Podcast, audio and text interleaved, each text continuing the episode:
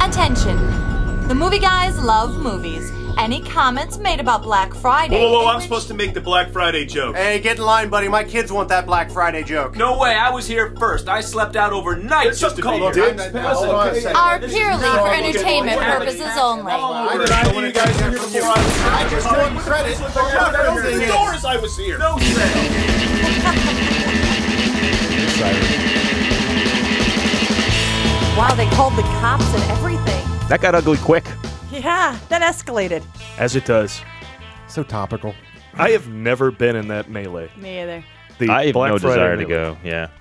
Yeah, I have no interest, but you know, other people are kind of like, well, it's like the thing to do. It's of course it's crazy and ridiculous, but it's like it's like the thing to do now. like but- you, you just, it's almost like hanging up stockings now. It's like you just go do it. I It's don't like the know. Macy Thanksgiving Day Parade and the Black Exactly. Friday getting punched the in running the with the eye. bulls. and the running with the bulls. I just at don't love my Macy's. children enough. That's I really don't care. That must be Yeah, I what don't it care is. how far you mark down a fridge. I, I just can't afford one right now. I know, right? I got my cabbage patch. I'm good. Uh, welcome to Cabbage the uh, movie showcast, everybody. Part of the vast and sprawling movie guys empire. And you took your first pinch like a man, and you learned two great things in life. Look at me. Never rat on your friends, and always keep your mouth shut. You've reached ground zero for all things movies and comedy. We bring the two together right here on our show every week with rants, sketches, previews, characters, jokes, bits, special guests, and more. You can expect that in the next hour or so as we broadcast from the Admirals Club with more passengers than ever passing overhead on their way to visit family. Catch us on iTunes, SoundCloud, and YouTube. Search the movie showcast or the movie guys, and we come right up. And don't forget, we're also available on WBAD Radio at WBAD.net, Fridays at 4 p.m. Eastern. And shout out to the BTS interview show, who we appeared on there today. And uh, don't forget, uh, subscribe where possible. Tell your friends, share and like posts and videos, all that stuff at The Movie Guys on Twitter and on Facebook and YouTube, wherever you find us. My name is Paul Preston. I am your host here as ever with Lee Caius, Adam Witt, and Karen Volpe. Later in the show, we will be joined by composer and songwriter Joe Kramer. We'll get to talk some movie music. Hey, Joe Kramer. Relaxing nicely in the green room. Talked enough about movie music on the shows. That'll be fun. Plus, we'll be visited by the movie Whisperer, which should Oh. be interesting. And as ever, we are your weekly place to go for thorough previews of what's coming up in theaters, where we offer our signature take. Coming up this week, Disney makes bold advances in marketing by creating a movie that's already on ice. Frozen. And Jason Statham is back, hoping that John Deere hat hides his British accent in Homefront. and later in the show, If you would like to see your daughter alive again, answer two questions. One, why did I imprison you for 20 years? And two, why did I let you go? Why did I let you go? Look, I didn't know there was going to be math. I'm not. that is, I- that is from Old Boy. I immediately have questions. First of all, she said, if you want to see your daughter alive again, let me, you know, tell me something. Riddle And- me this. And riddle me this, riddle me that. But then um, answer me why I had you in, you know, however, for 20 years. Um, how old is this daughter? And he's never seen her really anyway, so why does he care? How attached could they be? yeah, you don't right? have, you don't have Karen, kids. perhaps the bad guy might be able to explain it to us. I'm just saying. So if he had like a two year old, right? Then they ca- she's 22. He hasn't seen her for 20 years. He's a horrible father. Anyway, He was imprisoned. oh, that's what they all he say. was buried underground. You're a horrible mother. I Kids am. aren't like dogs. They they they actually miss you. You know. That's true. My dog doesn't. Oh, Okay. All right, we'll talk about Old Boy uh, later in the show. But now, for those of you who are new to our program, we're not like other movie shows. We don't sit here and meticulously describe the hard ons we have for such and such movie that's coming out.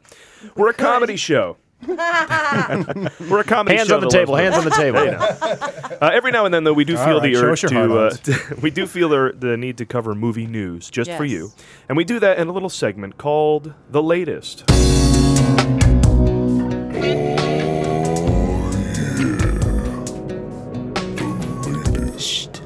All right. So, what is shaking and baking in Hollywood right now? What is? Our first story, Josh Brolin from Old Boy, Oh, right. has checked himself into rehab for alcoholism. This comes on the heels of a couple of embarrassing incidents for the Men in Black 3 actor, least of which is being credited in the story as a Men in Black 3 actor. Thoughts, Karen? The upside to him being in rehab is that we finally have that Goonies cast reunion we all wanted. Yes, Lee. In the movie Old Boy, Brolin's character spends 20 years in solitary confinement. Yes. And with Brolin currently in rehab, This marks the first time an actor has done character research after the movie has been shot. Yes. Adam? You know, there's another incident where Brolin was seen drunk and belligerent at the drive thru of a Del Taco at 1 a.m. Now, he claims he wasn't drunk, but the police report says that he was at a Del Taco at 1 a.m. So there could be no other explanation, really. Fascinating. All right, discuss. What do you think? It's the only time I've ever been to a Del Taco, and under those circumstances, that is the worst Mexican drive food drive by or drive by Drive by. Wow. What is happening with you? isn't it? Yeah, drive by. There's food, no flavor absolutely. in that. I like it. Taco. I like Del Taco. I would Do be you? psyched if James Brolin was a Del Taco. Josh Brolin. Josh, shit. You've already done it. I'm thinking James Franco. ah, What decade that's are you in? horrible. But- Uh, no, wait. I just want to recap. What? You mistook James Franco for Josh Brolin, and you said James Brolin, who Well, I was not related thinking- to James Franco, but that's Franco. who you Put were the two thinking. together. but that's who I meant. And you were thinking of I James. guess I So was Josh thinking Franco. if Josh Franco. if James, Fra- uh, what's his face? James Franco was high, he'd eat at Del Taco too. Well, yes. But he doesn't, if he's high, he's not obviously disrupting anybody. Friend, friend of the show, uh, uh, uh, Matt Bronger, who uh, was supposed to be here one week. Who do we have fill in for him? Andy Peters. Andy Who is Peters, that's awesome, right. yeah. He was great. Uh, he has a whole bit about the Taco Bell drive-through and how that is just you could just go through and arrest everybody there because if that's 3 a.m., that is the drunk driving, you know, uh, uh, drive-through. Like, eh, who isn't drunk in that drive-through? Yeah. And they know it. They're selling it now. They have like their foodie call, Oh, exactly. late night menu thing. Hungry at 3 a.m. Yeah, he has a whole bit about that. That might be too. Jack in the Box. This But either is- way, they're this onto is- it. See, you don't know either, James Brolin. But the Jim- sobriety check- whatever. the sobriety check at Taco Bell is they ask you for your receipt, and if you have one, you're you're going. You're in. you have a Taco Bell receipt, you're going in. No, wait. Now, does uh, Barbara know that he went? Yeah, that's all I know is that Barbara Streisand's Right? going to be pissed. Can you imagine her as like a. Uh, Oh, Could you disappointed imagine- mother? Could you Yeah. imagine her A picking? disappointed mother. Could you imagine her picking you up at the police station? like if you did something wrong. not Babs the, is not the Uh, gonna- maternal mom of, of Josh Brolin. yeah, I was but gonna say who's the oh, Currently okay, with that's- yeah. James Brolin. Yeah. Who's his Oh, dad. Still disappointed. Right. mother. disappointed stepmother. That's the worst. That's the worst. Oh, man, you can never live up to that. Oh. Uh, next up, a new Friday the 13th movie has been announced. Gosh. The 13th in the series. And this time the plot is based on found footage. Oh. I, for one, am looking forward to Friday the 13th, the 13th. Adam, you love the series. Thoughts? Uh, well, unfortunately, production has been halted because all the footage found is on VHS. Ouch. Karen? Well, I, I think I speak for everyone when I say I didn't see parts four through twelve, so I hope I won't be lost. Lee? 13 Friday the 13th movies. This franchise is so old. How old is it? It's so old. Jason's Jason's hockey mask has had a facelift. Uh, uh, that's Oh. right. Thank you, Lee. I can always count on Lee for the Catskills joke. You know, they could. Well, that could look like a. Well, at least cat, I delivered too. it well. The mask, right? If they pull it back far Yeah. enough, he's gonna look. Not only was it Asian. a great joke, but well delivered. Sorry, what were you saying, Karen? I'm just saying nothing. I was just making a stupid facelift joke. I was also gonna say if he had his fast, face mask pulled back so much, he looks like all the other serial killers of his age, Yes. right? Women all look alike after what 52 out here. Yeah. They look Yeah. like Freddy Oh, he's Krueger. got cat's eyes. The yeah, they all cat's go eye hockey mask. Yeah. and then they can't blink, and there's always a it, there's always a tear forming in the corner of their eye. Now, we had to do math because I don't remember anything after math. Jason X. Yeah. But I guess J- they count The Jason brilliant and Freddy. Jason X, where they launch him into space. Who would love to see Goodwill Hunting ten if they launch those characters into space? You know, I'd watch anything if they. I'd let them make a Anything. Ghostbusters three if they launched them yeah, into space. absolutely. And that was 10, That was ten. which you have to say at that point, okay, we're done. We've we've launched them into space. There there can't No, no, possibly no, be no. 11. No, no, no. Because it, There it can't is- be 12. The, the the the amount of the great thing about sequels, uh, it- the best thing about sequels is when they clearly have nothing planned for the next one and are clearly making it up as as they go along. And the king of that is Friday the Thirteenth because the f- in the first movie it's not even Jason. It's the mom. They didn't even think of Jason till the second movie. They didn't give him a hockey mask till the third movie. The fourth one is called The Final Chapter. The fifth one doesn't even have him in it. In the sixth one, they bring him back to life with lightning. In the seventh, he fights a woman with telekinetic powers like Carrie. In the eighth one, he goes to Manhattan. In the ninth one, he's dead and his spirit inhabits people who kill on his behalf. And in the tenth one, they shoot him into space. Karen, you're caught up. How You're caught brilliant up, is Karen. Yeah, there you go. You are caught up. And none of that was thought ahead of time. This isn't like like this isn't like uh, some vast book series, you know, where the J.R.R. Tolkien is like, yes, well, we'll understand that he's going to get to space. We'll put a little hint of that in the Or first George one. Lucas, who- or yeah, yeah, yeah, yeah. exactly. It's a- but I, I gotta say, I think that it sounded a lot better the way Adam I was described gonna it. say, you I just liked sold it. the shit. I'm gonna watch. I'd that. watch it now. it's a terrific series. You should have. They should just have a commercial of you doing that. And so why not go with the found footage thing? I love that. That's a great thing to go for because the the previous one was a reboot, which was interesting. What if the found footage is like Khloe Kardashian's sex tape? you could find any kind of footage, and I'd that's see that scary. movie. oh wait, you, you said have. Chloe. You said Yeah, I Chloe. said Chloe. sorry, no, that is a horror movie. All right, our, our final story: the the Hunger Games: Catching Fire opened this past week, grossing 160 million, making it the highest-grossing November opening ever. Hmm. Of course, more and more movies are making more and more money these days, in large part due to the elevated ticket prices from the so-called added value costs, like IMAX, 3D, THX surround sound, and of course the ArcLight Koreatown that's now offering a happy ending. Lee, All the one thing you're forgetting is the other reason these movies are making a lot more money is because they're also a lot more better. interesting point. Adam, Well, they say that older films couldn't make could, would make more money if you adjusted the grosses for inflation. But Smokey and the Bandit 2 couldn't break 100 million if you gave away $10 with every ticket that was bought. Do the math. angry yet interesting as well. Karen. Of course, this movie made a lot of money. It stars America's sweetheart, Donald Sutherland. Naturally. Uh, discuss. Has have any of you seen it yet? Uh, no, I don't Uh, know what what, were we're you talking, about, talking about? now. Well, and- but but I gotta say, as a counterpoint to what I just said, uh, while I love when there are movies that are sequels, if they're based on a book series, it's like a bit- for the same reason I like Friday Thirteenth because they clearly don't know where they're going next. I like when they have to make. I like when it's a surprise that it's a hit and they have to make it up. I hate when the sequel goes into production before the first one's even out. It's Wait like, a minute. Now whatever. this is the exact opposite, right? They already have all the Yeah. books written, so they know Yeah. where they have to go, and they're forcing it the round hole, like peg hole No. thing. What do you say? on the converse of that, w- if they took the third one and tried to make three movies out of it, that I'd be interested in because you're like, oh, you're just grubbing for money, but you don't know how you're going to pull that off. I think Do what you- Adam is saying Yes. is that Katniss will not be launched into space. I'm hoping she will be launched Ah. into space. How many bonds until he went into space? Uh, like ten, I think. Yeah, yeah. He went to what was space Moonraker? Moonraker was probably ten. Wow. Sandra Bullock immediately went to space and gravity. Immediately. Well, that's true. She went through like a hundred uh, romantic comedies before she went into space. Just Oh, you mean the saying. actress. I'm talking. Oh, the, oh, The enough character. of this.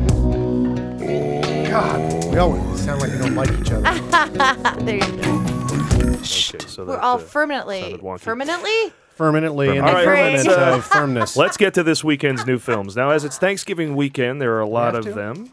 The biggest potentially is a new animated film offering up two new Disney princesses that will have dads all over America saying, When's the football game on? it's Frozen. Karen?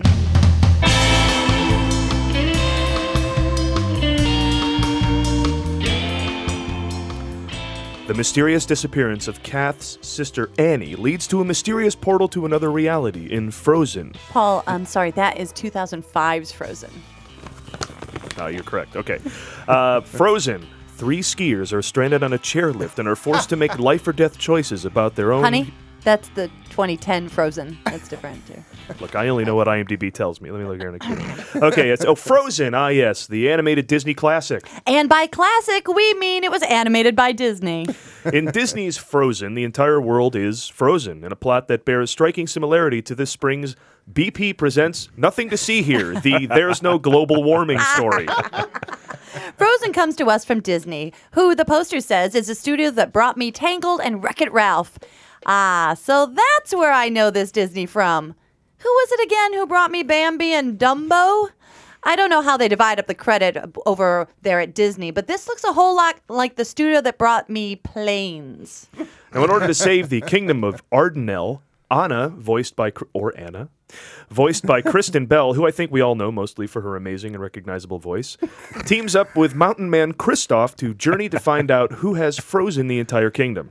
Along for the journey are such marketable sidekicks as Sven the reindeer and a snowman distracting enough to be mistaken for hilarious by most of the people you're avoiding talking to after dinner this Thanksgiving. It turns out the kingdom has been frozen by Anna's sister Elsa, who either has the power to freeze everything so solid that neither hope nor humanity can survive, or the power to move the entire kingdom to Chicago in February.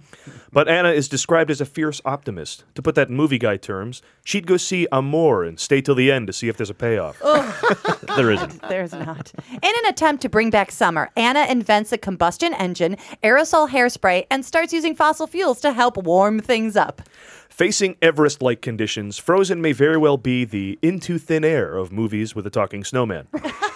to reach Elsa, the hilarious crew will have to face all type of snowy creatures, including the abominable snowman. With the, the abominable. The abdominal snowman. Abominable. Abominable? Abominable. abominable. Abominable. Abominable. The abdominable. Abominable. Abominable. Abo- Abominable. Ado- Abominable. Ado- Abominable. Abominable. That's Steve Martin, right? Try to say that word now, Karen. Abdominable, abominable. you can't. Thank God I don't have to.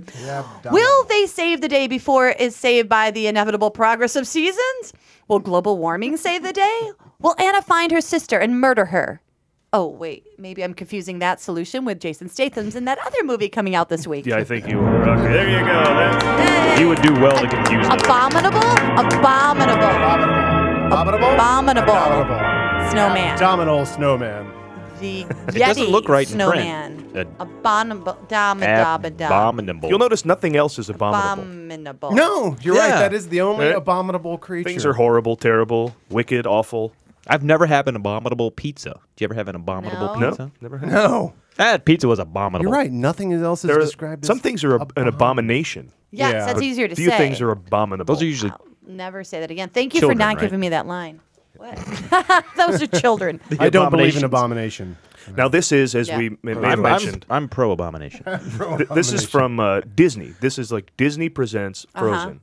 Now, once upon a time, there was a big difference between Disney Presents, like Disney Presents Doug, or Disney Presents Teacher's Pet. Or was- if No, that this was is like Disney. Disney Animation Studios presents, isn't it? But back in the day, we have like Aladdin up here, and well, this was Walt Disney Pictures. oh Presents. Uh, yeah, Walt Disney Pictures. You got They the have reserve for- all these classifications. Yeah, Beauty and the Beast. That was like Walt Disney Pictures Presents. Now, which one is a Walt Disney joint? I think is that was that uh, that's, the, that's the straight to DVD. uh, That's starring cinema James drawing. Franco. That one is. Movie. Right. Uh, Were we suggesting Bambi wasn't good? I'm thinking we're saying it was good, and so was Dumbo, but apparently not good enough anymore to bring people the But they theaters. say Walt Disney Isn't that Pictures sad? presents Yeah. f- from, from the people who brought you Tangled And and, Wreck-It Wreck-It Ralph. Ralph instead of well, that's Bambi. Weird. Yeah, I mean, Bambi's a classic, and Dumbo's a classic. I just but think they've got some weird classification thing. Like you said, Yeah. they they Yeah. they call everything a classic or Oh, it's an instant Disney classic. It came out yesterday. These are uh, Must be a classic. these are uh, these are um, princesses that they're gonna like put in the parks right away, right? There's, I don't, the are there Snow princesses Queen in this movie? and- they all Oh, seem- yes. Oh yes, yes, yes, yes. Well, the I- Oh, Snow Queen, right? And then the, her sister. So they're like Yeah. eh, queen, princess. you the- but you put the- a pretty dress on a young kid and take him to the park. It's a Halloween costume. But don't they go more Yeah. brave now, where they're like, she's not a princess. She's uh, got her own thoughts, and she's not all goody goody. they're princesses, but who no longer have to rely on a man. Uh, Yeah. that's the deal now. Yeah. between Brave and uh, Snotty uh, little cunt. Well, Tangled. that is Ah. much needed lip service for uh, equality. and I think Frozen. I think the reason, the actual reason they put uh, Tangled and Wreck It Ralph on there is to align it with Disney's other 3D animated yeah, yeah, yeah. Uh, movies that are. Oh, that's right. Bambi and pick and Dumbo choose. weren't actually movies because they weren't in 3D. right. And they No. They were, however, based on a book. Were they? Bambi, I think. Probably Bambi was so. a book. Dumbo, yeah. I have no idea. Like a kid's story. They had books back then. My God, Wow. this guy. Yeah, but uh, You had to read them by candle. I'll probably see this. I'll probably see it. Right? Would You'll you see see, this. Frozen? Yeah. Yes, Paul, you probably It's will. a I musical. probably will. I should probably see Me it. on the I other could hand, just so, not so much. easily. I mean, I just like uh, Man of Steel begs to be watched again. I just watched it, and I'm like, I could watch that more than most things, just over and over. Yeah. So I, this can't beat that. Like something I watched on DVD last night.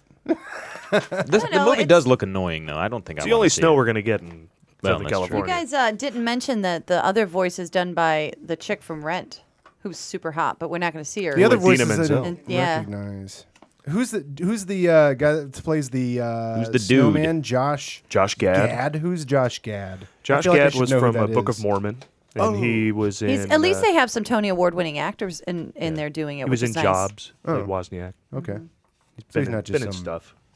Yeah, no, he's a funny guy. Yeah. I think he's done some Daily Show stuff too. Okay. He's funny. He's the one with very fuzzy hair. You pro- you'd recognize him if you Yeah. saw him. Oh yeah, Jonah Hillish. Mm-hmm. Oh, oh, he was the other guy. The, yeah, he was Wozniak. Okay, I got you. All right. Well, with uh, an adaptation of Hans Christian Andersen's bleak fairy tale, The Snow Queen, and a grimy tale of Jason Statham versus meth dealers, and a blood soaked kidnapping and revenge tale from Spike Lee, it doesn't seem like Hollywood has brought us much in the way of a warm Thanksgiving message. So you'd think. Yes. I'd like to welcome to our studio the movie whisperer. Give him a big round of applause. a movie whisperer. Hello, hello, Paul. Uh, now tell us what you do.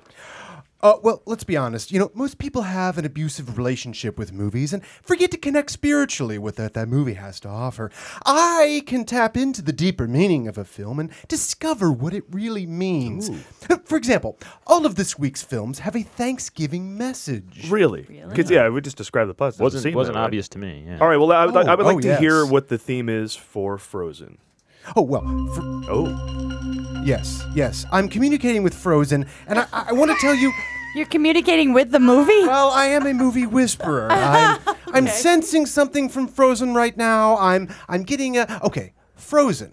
This is a classic tale of over the river and through the woods, which I think we all know. I- it's it's how we all make a journey to thankfulness, and whether that journey is within our own hearts or literally across hundreds of miles of terra firma, we can we always seem to end up at the house of some frigid bitch who can't let go of the fact that some people just aren't college material. Okay, mom. Thank okay. you. Adam. Adam. Adam. Adam. Whoa. I mean, movie whisperer. Yes, the movie whisperer, please. I yes, please, Lionel. Lionel. it's all right. Happy Thanksgiving, Paul. think that's the point. All right. Apparently, Lionel's not going home for Uh, Thanksgiving. Lionel. We'll have Lionel back here and then look at the Okay. other films. and You know see what I if like they- about Lionel the movie whisperer? I would though? like to know. Oh, I don't know. Unlike uh, Caesar Milan, he doesn't kick the movie in the dick. Yeah. That's true. Unlike the dogs. The dog whisperer. That's all he does is kick him in the dick.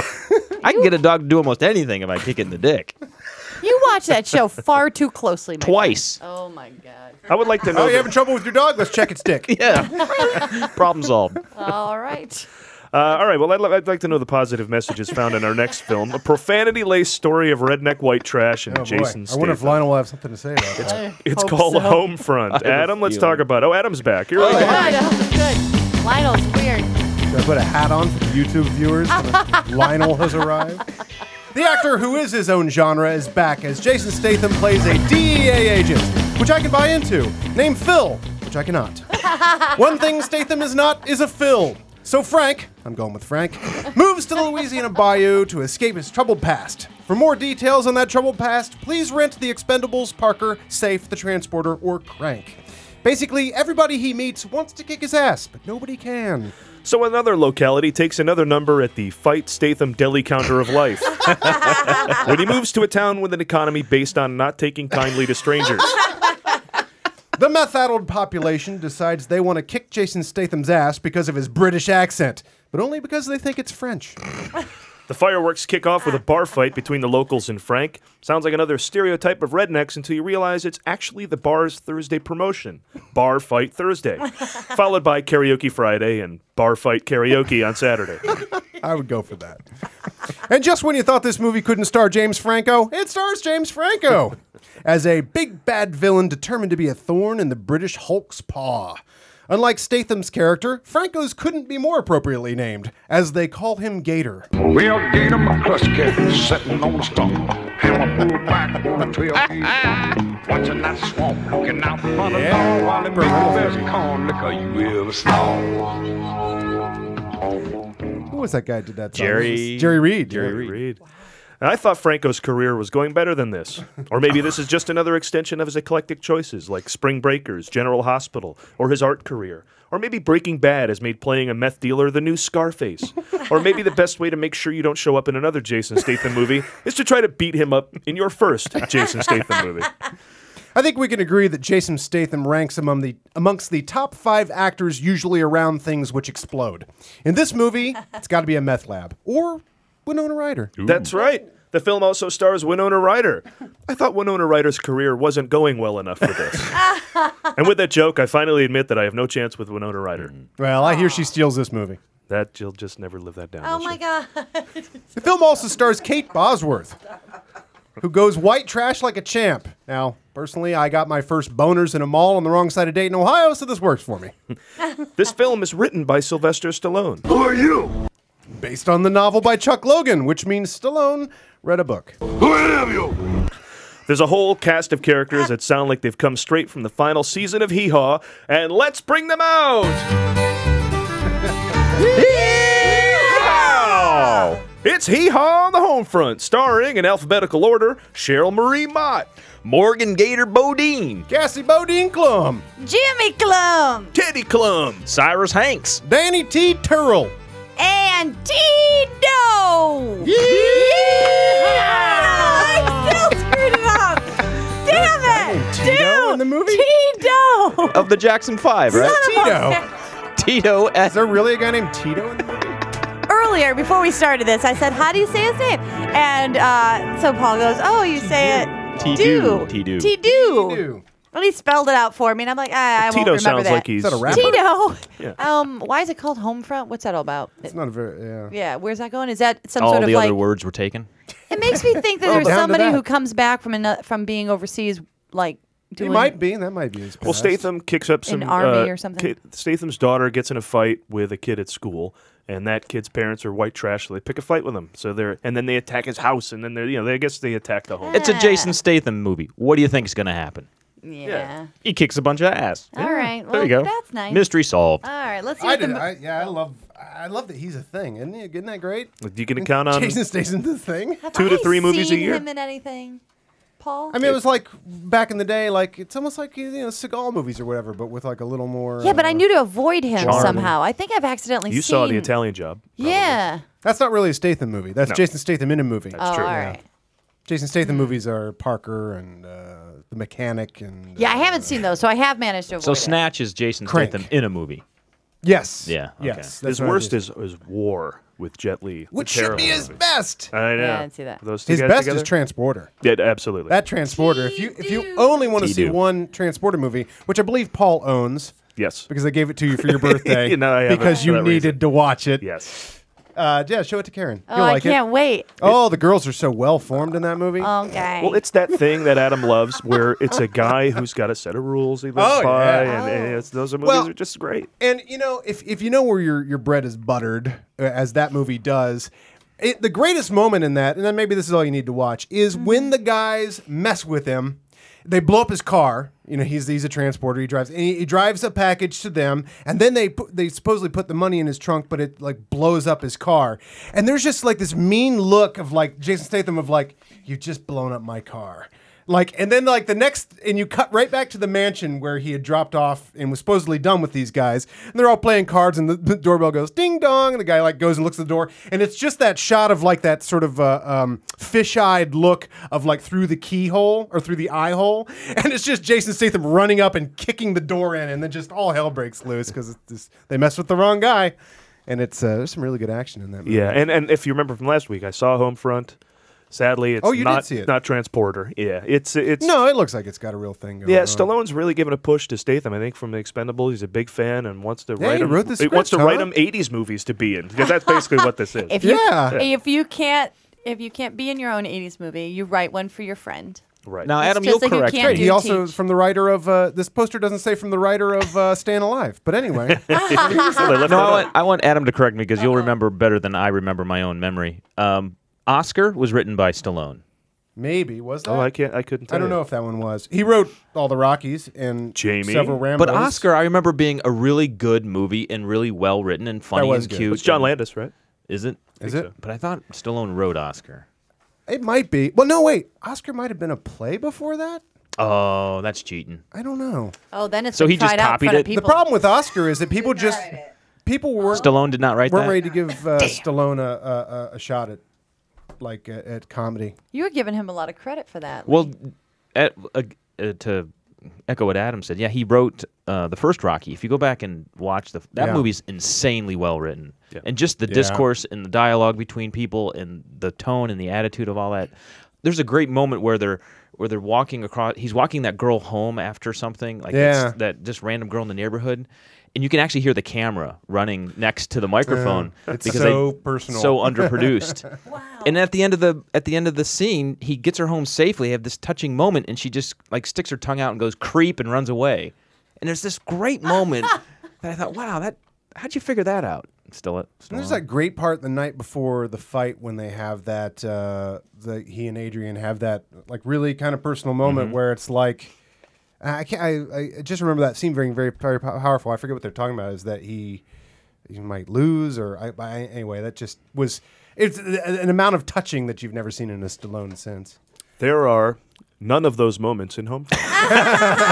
Not even Let's the check one in where the with camera's uh, running. But All let's right. check in with the movie whisperer to find Oh, out good. the Oh, is he still here? Thanksgiving Are you message. still here? Well, yes, I am. Let's find Lionel? the, Lionel, is the that you? Thanksgiving message inherent in Homefront.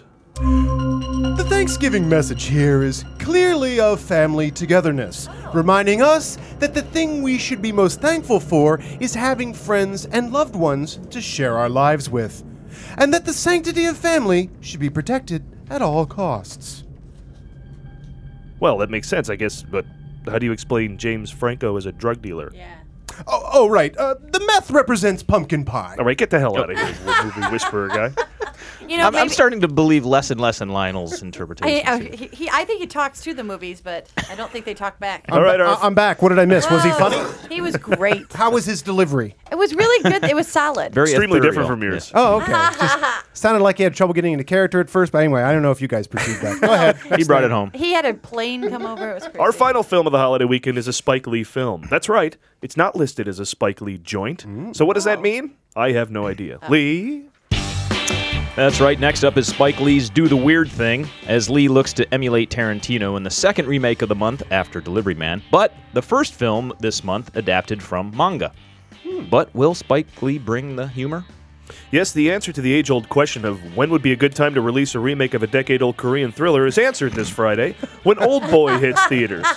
So that leaves just one day to bitch about how they fucked up the remake, for those of you who haven't seen the original but love doing that. Josh Brolin is appropriately cast as a great alcoholic and a terrible family man.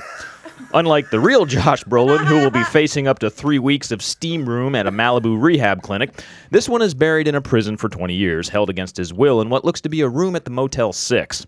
I think we have a clip of a speech 20 year old Josh Brolin receives when he's taken underground. We do. Down here, it's our time. It's our time down here. That's all over the second we ride up Troy's bucket. Amazing. I never realized how dirty Up Troy's Bucket sounded. I want to ride Up Troy's Bucket. Put that in Failed sequel names for Goonies. Up, Troy's, Troy's bucket. Especially from a little kid. That's Cindy Lauper couldn't work that into the song. She's like, up Troy's bucket. Uh, Nah, not working. He experiences life while laying in bed and channel surfing, you know, like the rest of us.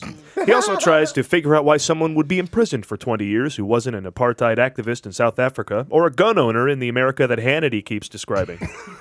the film is directed by Spike Lee, the director of Inside Man and 25th Hour, probably because the studio wouldn't take a call from the guy who made Bamboozled and She Hate Me to direct a popular action thriller.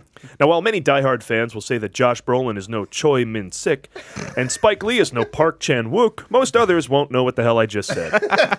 but the film does feature Max Casella. I didn't know he was gay. Did you know he was gay? Well, no, but I- I'm sure he's not the only guy in your film school who's gay. he's the only person in my room who's gay. A very interesting clip because Max Casella there doing a scene with Neil Patrick. Yeah, very Harris. prophetic. Yeah, that Doogie, is Doogie interesting. Howard. I wonder if Neil knew he was gay at that time. Who knows? when Josh Josh Brolin emerges after being missing for 20 years, like Don Johnson or Mickey Rourke, he seeks revenge.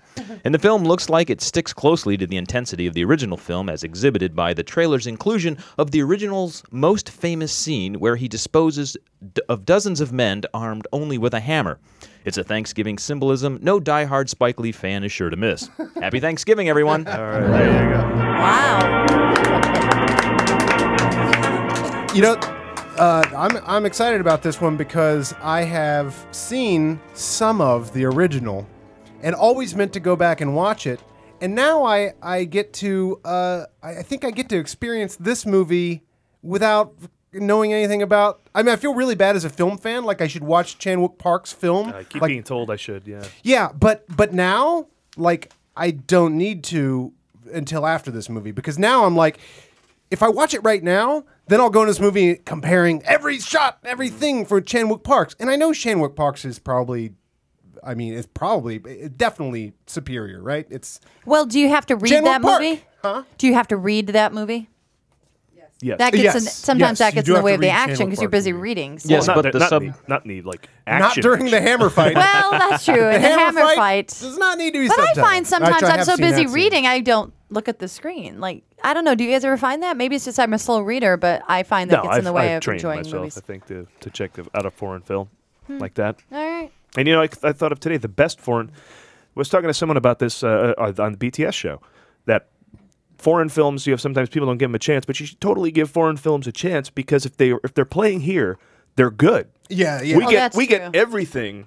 Yeah, in America, you Unlike know? what we do to them, where if it's playing over there, it's probably just shit, and we just They get everything sent of it. ours. We only get the best. Yeah, stuff of exactly. theirs. Yeah, you're right. except for more. That's a whole section. that was a whole section of Blockbuster, straight to foreign. Well, let's uh, turn one last time to the movie Whisperer. Oh. if he's still Ooh, around. I can't oh, wait. here he comes. I I'll long be to, right uh, back. I long to know the Thanksgiving message uh, that The one hammer can fight. find in, in Old Boy. Oh, thank you, Paul. As mentioned, the plot revolves around a man trapped inside a room for 20 years. He's eventually released and then sets out to seek revenge on his captors. In this movie, the hidden Thanksgiving message revolves around the age old dynamic of kids versus adults.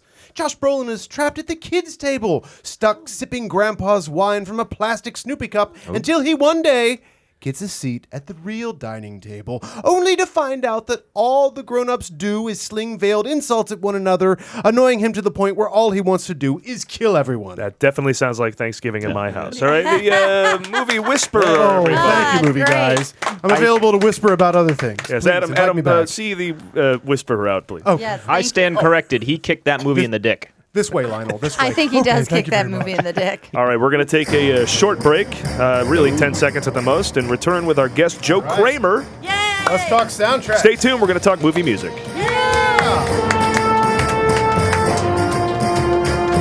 the Rambo?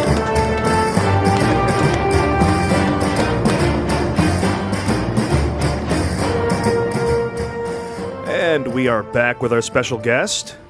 He is a composer who wrote the scores for 70 shorts and features, including the documentary An Unreasonable Man and features Way of the Gun and Jack Reacher, not to mention an indie feature we're fans of right here on the uh, on the movie showcast with our friend of the show Paul Osborne, a sh- uh, an indie called Favor. Please welcome Joe Kramer, everybody. Joe Kramer. He's sitting right next to me. Thanks, Mo. Excellent. You're lucky.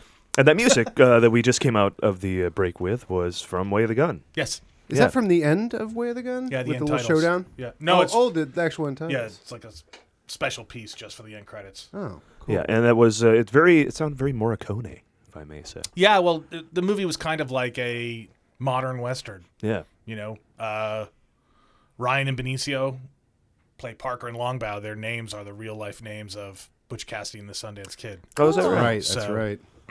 it was sort of a. It was sort of. Sorry, I just moved It's- the microphone. no, it's late here at the movie guys.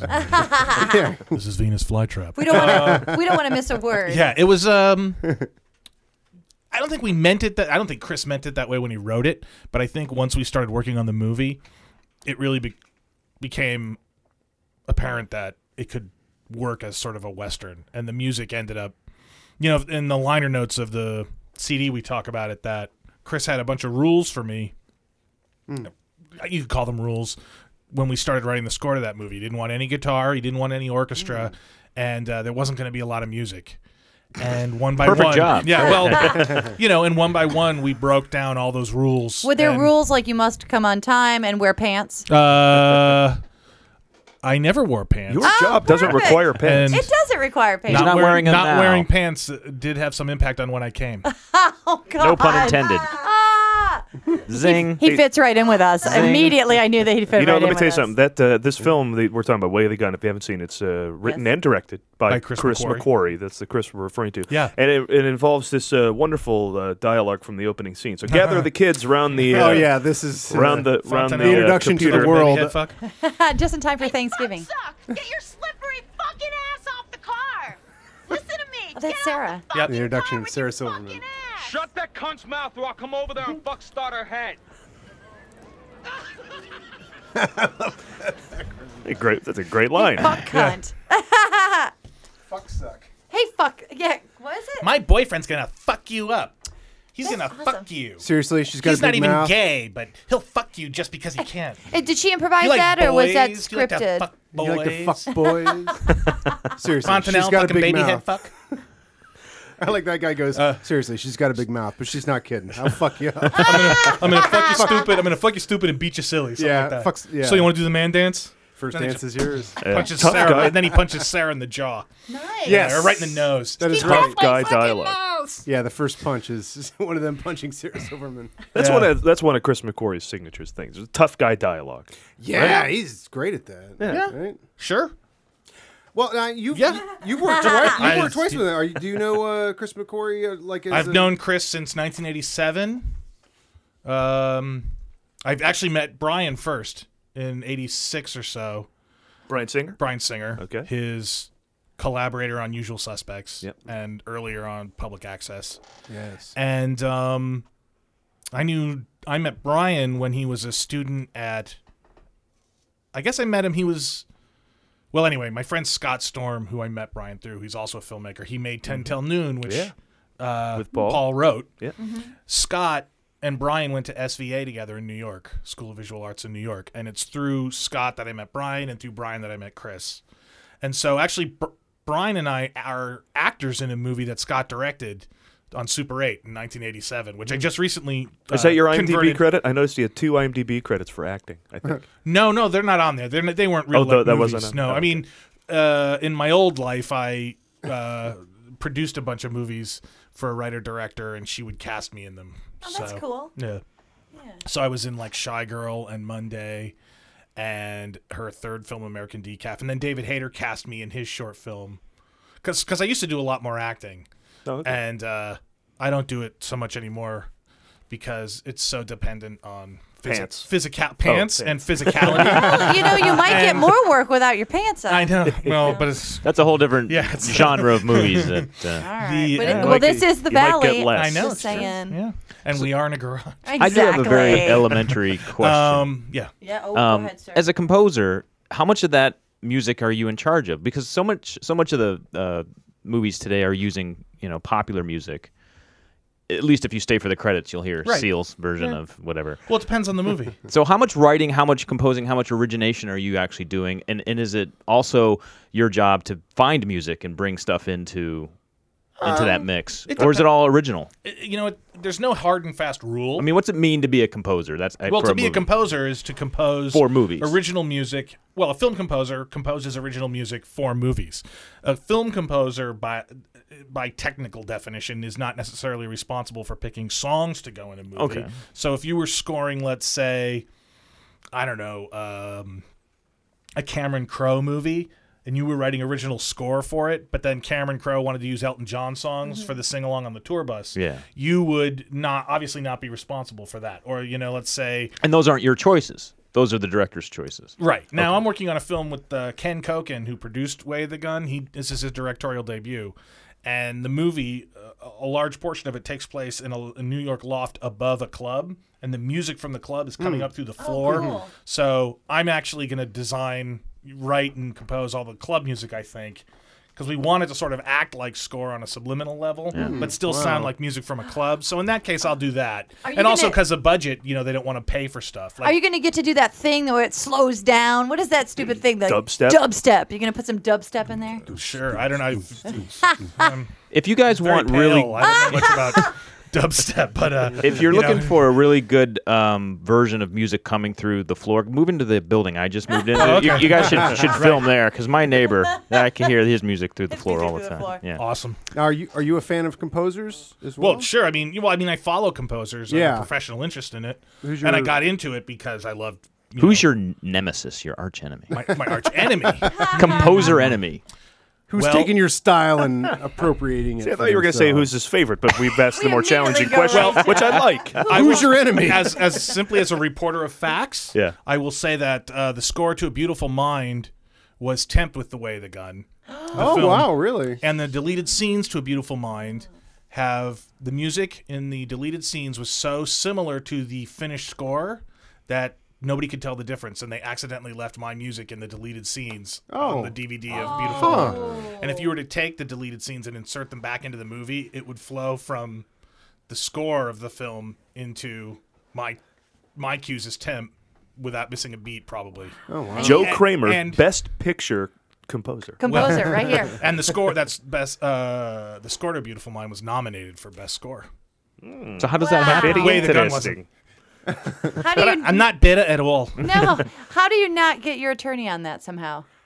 Oh well, what do I want to do? I want to. I mean, Exactly. I want to Yeah, sue you want Ron the Howard. exposure. That'd be That's great. I would true. get a little bit of money, And and, then, then I'd never that's work. it. And then again. never work And the again. truth is, you Exactly. know what I really want? I want to work with Ron Howard. I mean, Exactly. And he it was- obviously it was- likes your flattered, right? In the end, I mean, it was cool to see Mm-hmm. on the DVD. You know, Russell Crowe acting, and you know, and my music's playing. It was really surreal. You know. That's cool. And you know, I'm not complaining, and I'm not bitter. It's, I you know, one way to look at it is, is I've joined a, ver- a, a very long list of people that James Horner's ripped off, like Cachatarian and Copeland and James Hor- uh, John Williams. He only steals from the best. The best, yeah. So- That's good. That's good. and by the way, I mean, every composer is is put upon to copy the temp. This isn't something Yeah. you know. That's I don't true. really mean to disparage That's Horner true. or his work. I'm just saying, you That know. was some of that discussion in the Cohen Brothers thing that was just posted. Yeah. There was a 90 minute uh, uh, discussion between the Cohen Brothers and uh, Carter Burwell. Carter Burwell and Alec Baldwin. and a psychologist, like a music psycholo- a psychologist who's studying music's impact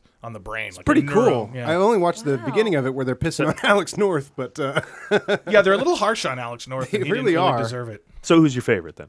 John Williams. Yeah. Have you seen him at the I mean, Hollywood come Bowl? on. Oh yeah, many Oh, times. my God. yeah, and how you got to great bring is your that? lightsaber and Yeah. you bring it Yeah, out. we've You done have that. to. That's the greatest. I mean, no one. It's, is there anybody doing it like him? The guy I think who comes closest is the guy whose name is escaping me now. Um, Michael. He won the Oscar for Up. Oh, G- Gian- Giacchino. Ah, Giacchino? I think he comes the closest to a current Williams type of uh, composer. with those big, big hummable melodies. Is that what you're Yeah, saying? he gets involved Yeah, in like these big projects that themes. involve like huge themes. Yeah, like uh, Star Trek. Wow, Wow, you can do it. I'm impressed. That's Good for why you. I think he's That's awesome. he's kind of close, you know. Uh, and a lot of I Which think is a, a, cool lot of riff on the show theme in a way. Yeah. I, that's one. That's what I really like about that theme is it's a kind of a riff a little bit on the TV show theme, but it's just there like a little. Anyway, go ahead. Well, I was gonna say like Silvestri to me. I mean, he's more of the school of Williams, which is like you can Yes. sit down with Yeah. a pencil and a piece of paper and write a score. Right. You know what I mean? Now Avengers, right? Did he do Avengers, Yeah. but I mean, like you know, Castaway, All the old- uh, yeah, Back to the Future. Yeah. Oh, those are the greatest. You know, Silvestri, like he's you know e, Elfman, you know Black Beauty, you know. These are good- Tom Newman, Little Women. These are guys that can sit down, Yeah. and write a score. You know what I Right. mean? I Now, don't. how do s- you I write don't it? see that very much in the in the current in the new generation. It's very much more based now. I, I- at the risk of being hypocritical, I also work at a computer. Mm-hmm. But if I had to, I could do fixes and rewrites and arrangements and orchestrations in a hotel room with, you know, if I had like a little Casio or like a little toy piano just so I can. But that changes how you can you know. write. So I mean, that is the difference. Is Well, you don't that's the- have to sit down with a piece of paper. Well, the anymore. thing is, there. Yeah, I mean, this gets maybe boringly technical, but when you're writing for a synthesizer, when you're writing for a score that is never going to be played by a live orchestra, but is instead instead going to be performed by sampled instruments, Mhm. your writing has to. You have to.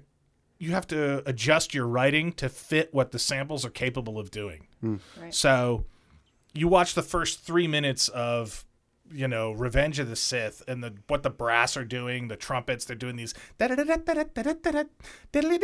You know, there's you can't do that on a synthesizer convincingly. It sounds like '80s Doctor Who. You know Hmm. Yeah, what I mean? and it just doesn't work. So you you can't write brassy music like that. You can write sort of strong horn themes and uh, you know, And you bongs, know, you, yes. can write the bong, the blam, blam, you know, but uh, and percussive sounds tend to work well because it's keyboard, ding, ding, ding. Right. You know, it's percussive, but you know, uh, to get a violin, you know, Strings always sound weird whenever they're right? Being Well, because you know, if you have a violin, let's say you have a violin section here, and you you give them the note, dun, and then you go like this, dun, dun, they do it. Right. And if you want to get that to happen with a synthesizer, it takes about eight hours of like sitting there and drawing little volume curves, Mhm. and it's just you can't. Maybe if you can do the mod wheel on your keyboard, if the sample is recorded and assembled correctly, but these are all things that it just takes forever to try to do on a synthesizer that come for free with an orchestra. When you, uh,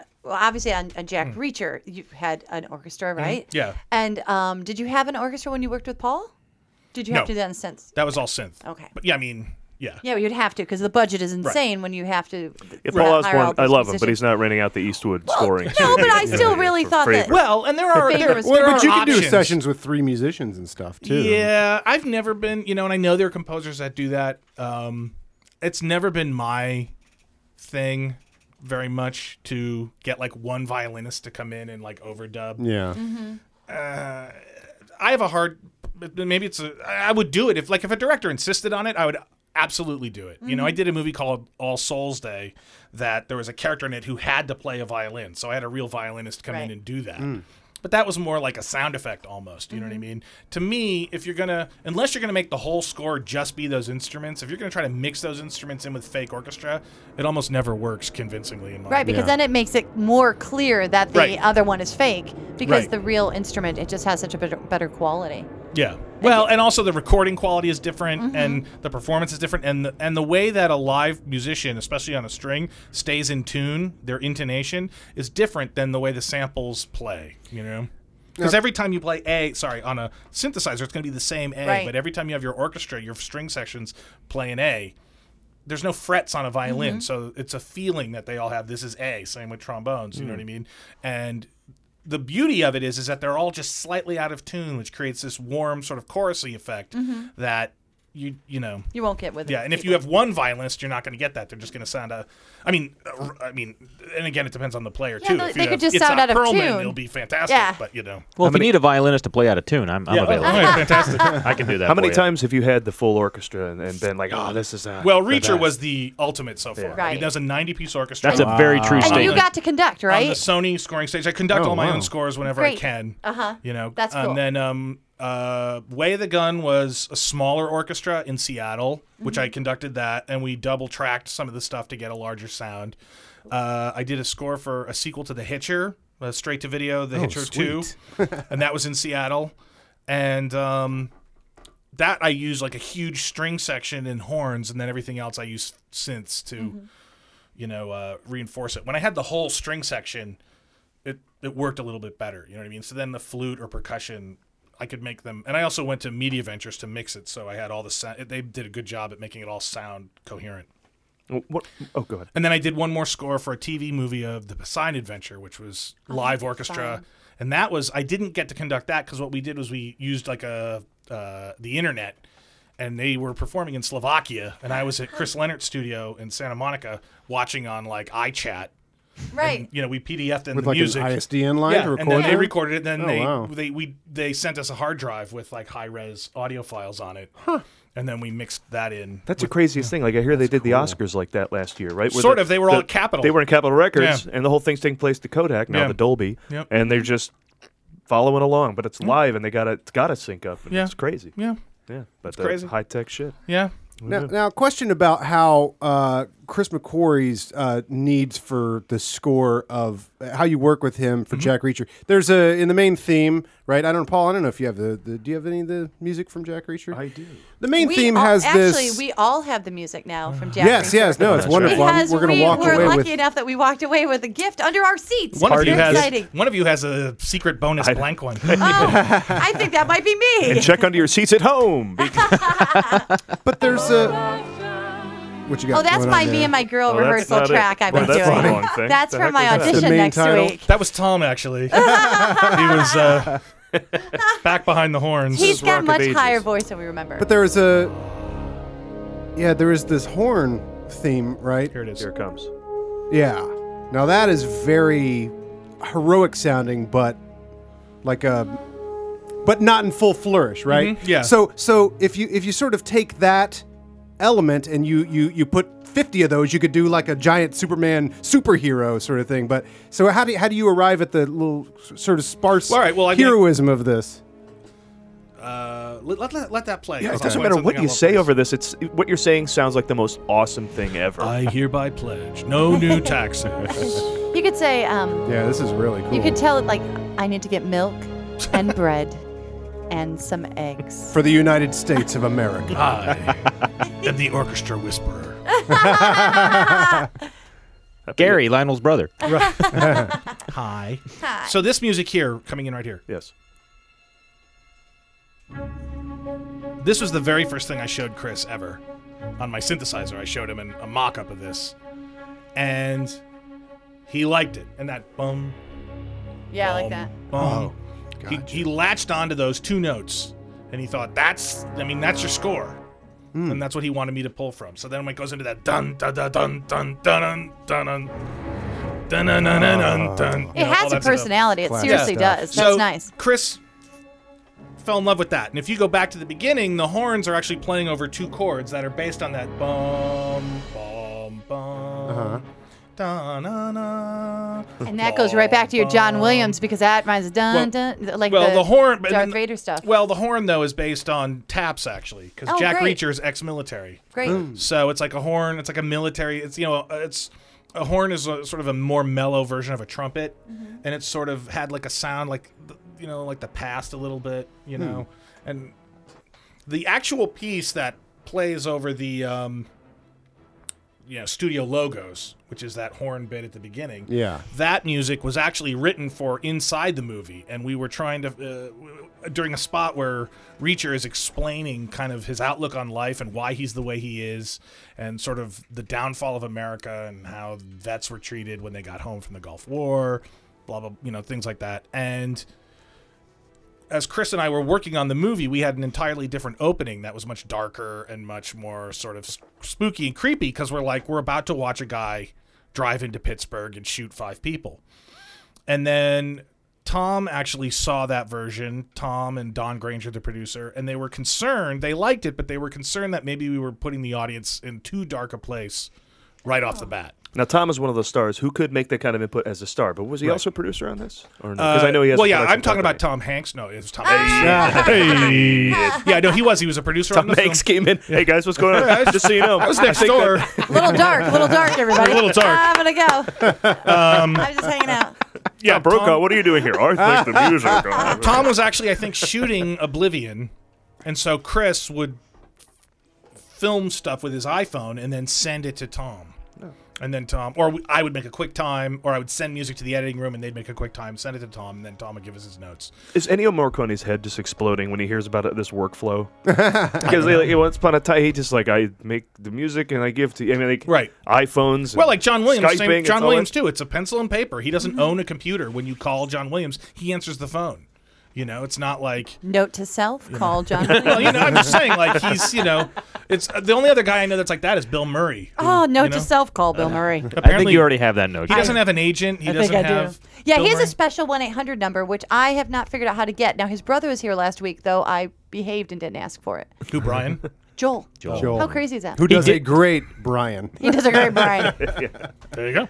But yes, the idea And- of, of really paring down. Yeah, they, they don't have all those people in between. But I heard on Dave Rosowski's Yes. podcast that Joel can't get a hold of Bill either. I believe it. I believe it. You know how family is. Yeah. So you were saying Tom Cruise comes in? Oh, well, so he came in. loves Tom Cruise, Yeah, well, so so yeah, he gave us, you know, we he- lost focus here. Yeah, well, back, Back to Tom Cruise. His feeling was, you know, well, and I'll tell you a really nice story about Tom. His feeling Every story's nice. when um n- obviously I'd done re- uh, Way of the Gun with Chris, Mhm. you know, but that had been in the year 2000. In the year 2000, and we weren't sure. You know, it'd been 12 years, and this is a m- much bigger movie than Way of the Gun, and there was some question about you know how to broach bringing me to the table.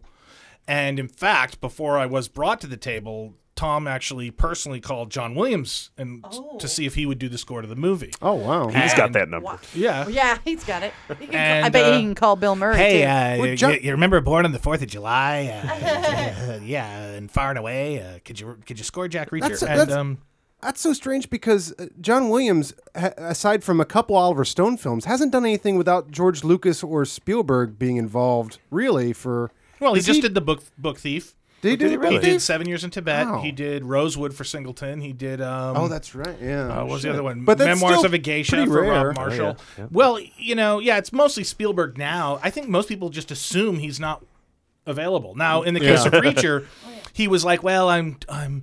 Uh, it's very gracious of you to call, but I'm I'm doing Lincoln right now for Steven Spielberg, and I'm unavailable. And so, um, he couldn't do it. So that was when. Hmm. Interesting. So in fact, it was funny. You know, uh, I had an opportunity to meet him at a, an awards ceremony at BMI for, and uh, they, it was music awards for BMI, and I think it's based on box office, but Reacher therefore qualified, Mhm. and so I took the award up to Williams later and was like, hey, you, you know, if, if you had said yes, I never would have won this award. and we got a great picture out of it, so it was a nice moment. So uh, when we had done that opening piece, the demo of that, when Tom heard that, um, you know, I got I had been hired by that point, but Tom still hadn't heard a lot of what I'd done. Um, Chris, you know, so the, we were going through the whole political process of bringing me to the studio, but also making sure that I was sort of protected and I wasn't like Chris's friend with an iPad that was going to score the movie in GarageBand. You know what I mean?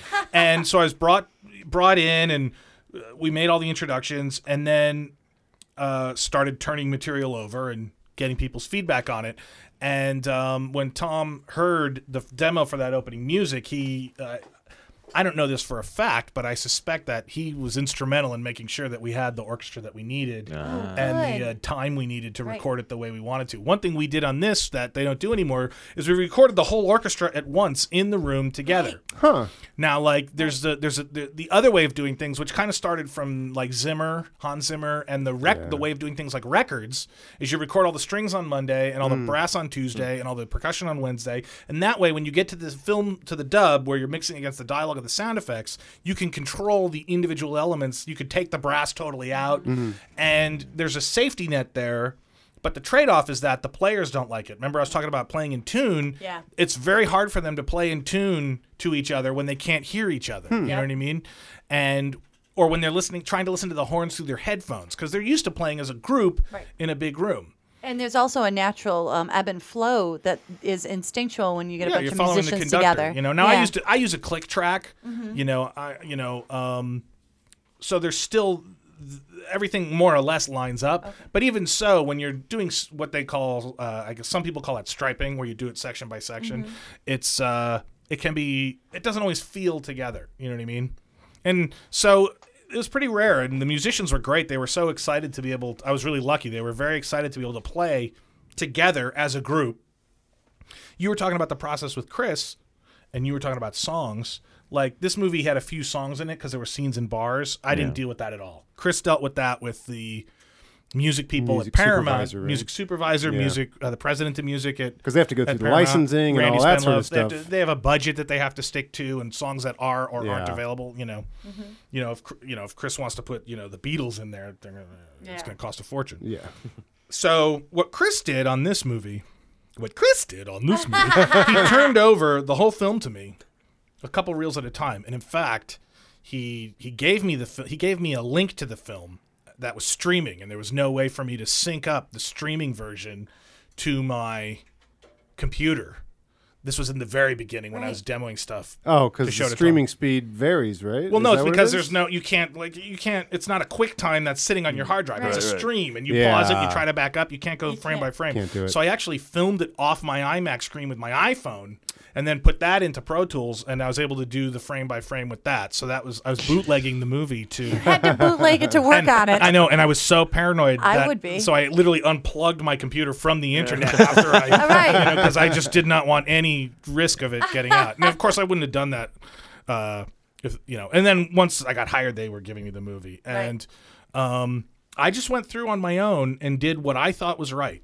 And I came in where I thought I should come in, and I hung out where I thought I should come out. And if there was a question, I just did it. I went ahead and did something for it, so Chris could see, yeah, this could use something, or no, I'm right. This doesn't need something. You I have a know what mean? question about that because I love I love the score, Mhm. and but I love the choice to n- pull it out of the car chase. Right, your choice, Uh, or were you, at, were well, you like, it's- oh, I got a big exciting thing to no, do? No, no, no. But It was- there's a, if you haven't seen I mean, the it film, was. I was aware of it from the beginning. No music though. Oh, okay. We're, we're big fans of, Interesting. of Jack Yeah. Reacher, and the car Right. chase in the middle of that. It's a six minute thing that is spectacular, and it relies solely on the crunching, grinding sounds of the cars Right. and the gr- and the road and And Tom did all his everything. own driving. Yeah, and so Of course he did. Ah. Yeah. Of Duh. course. Well, Lee, of So from the course. top, they said, uh, "Let's just keep this yeah. I score mean, out of that." I did write a little piece of music. Well, because I'm, you know, look, I'm I'm very into the '70s.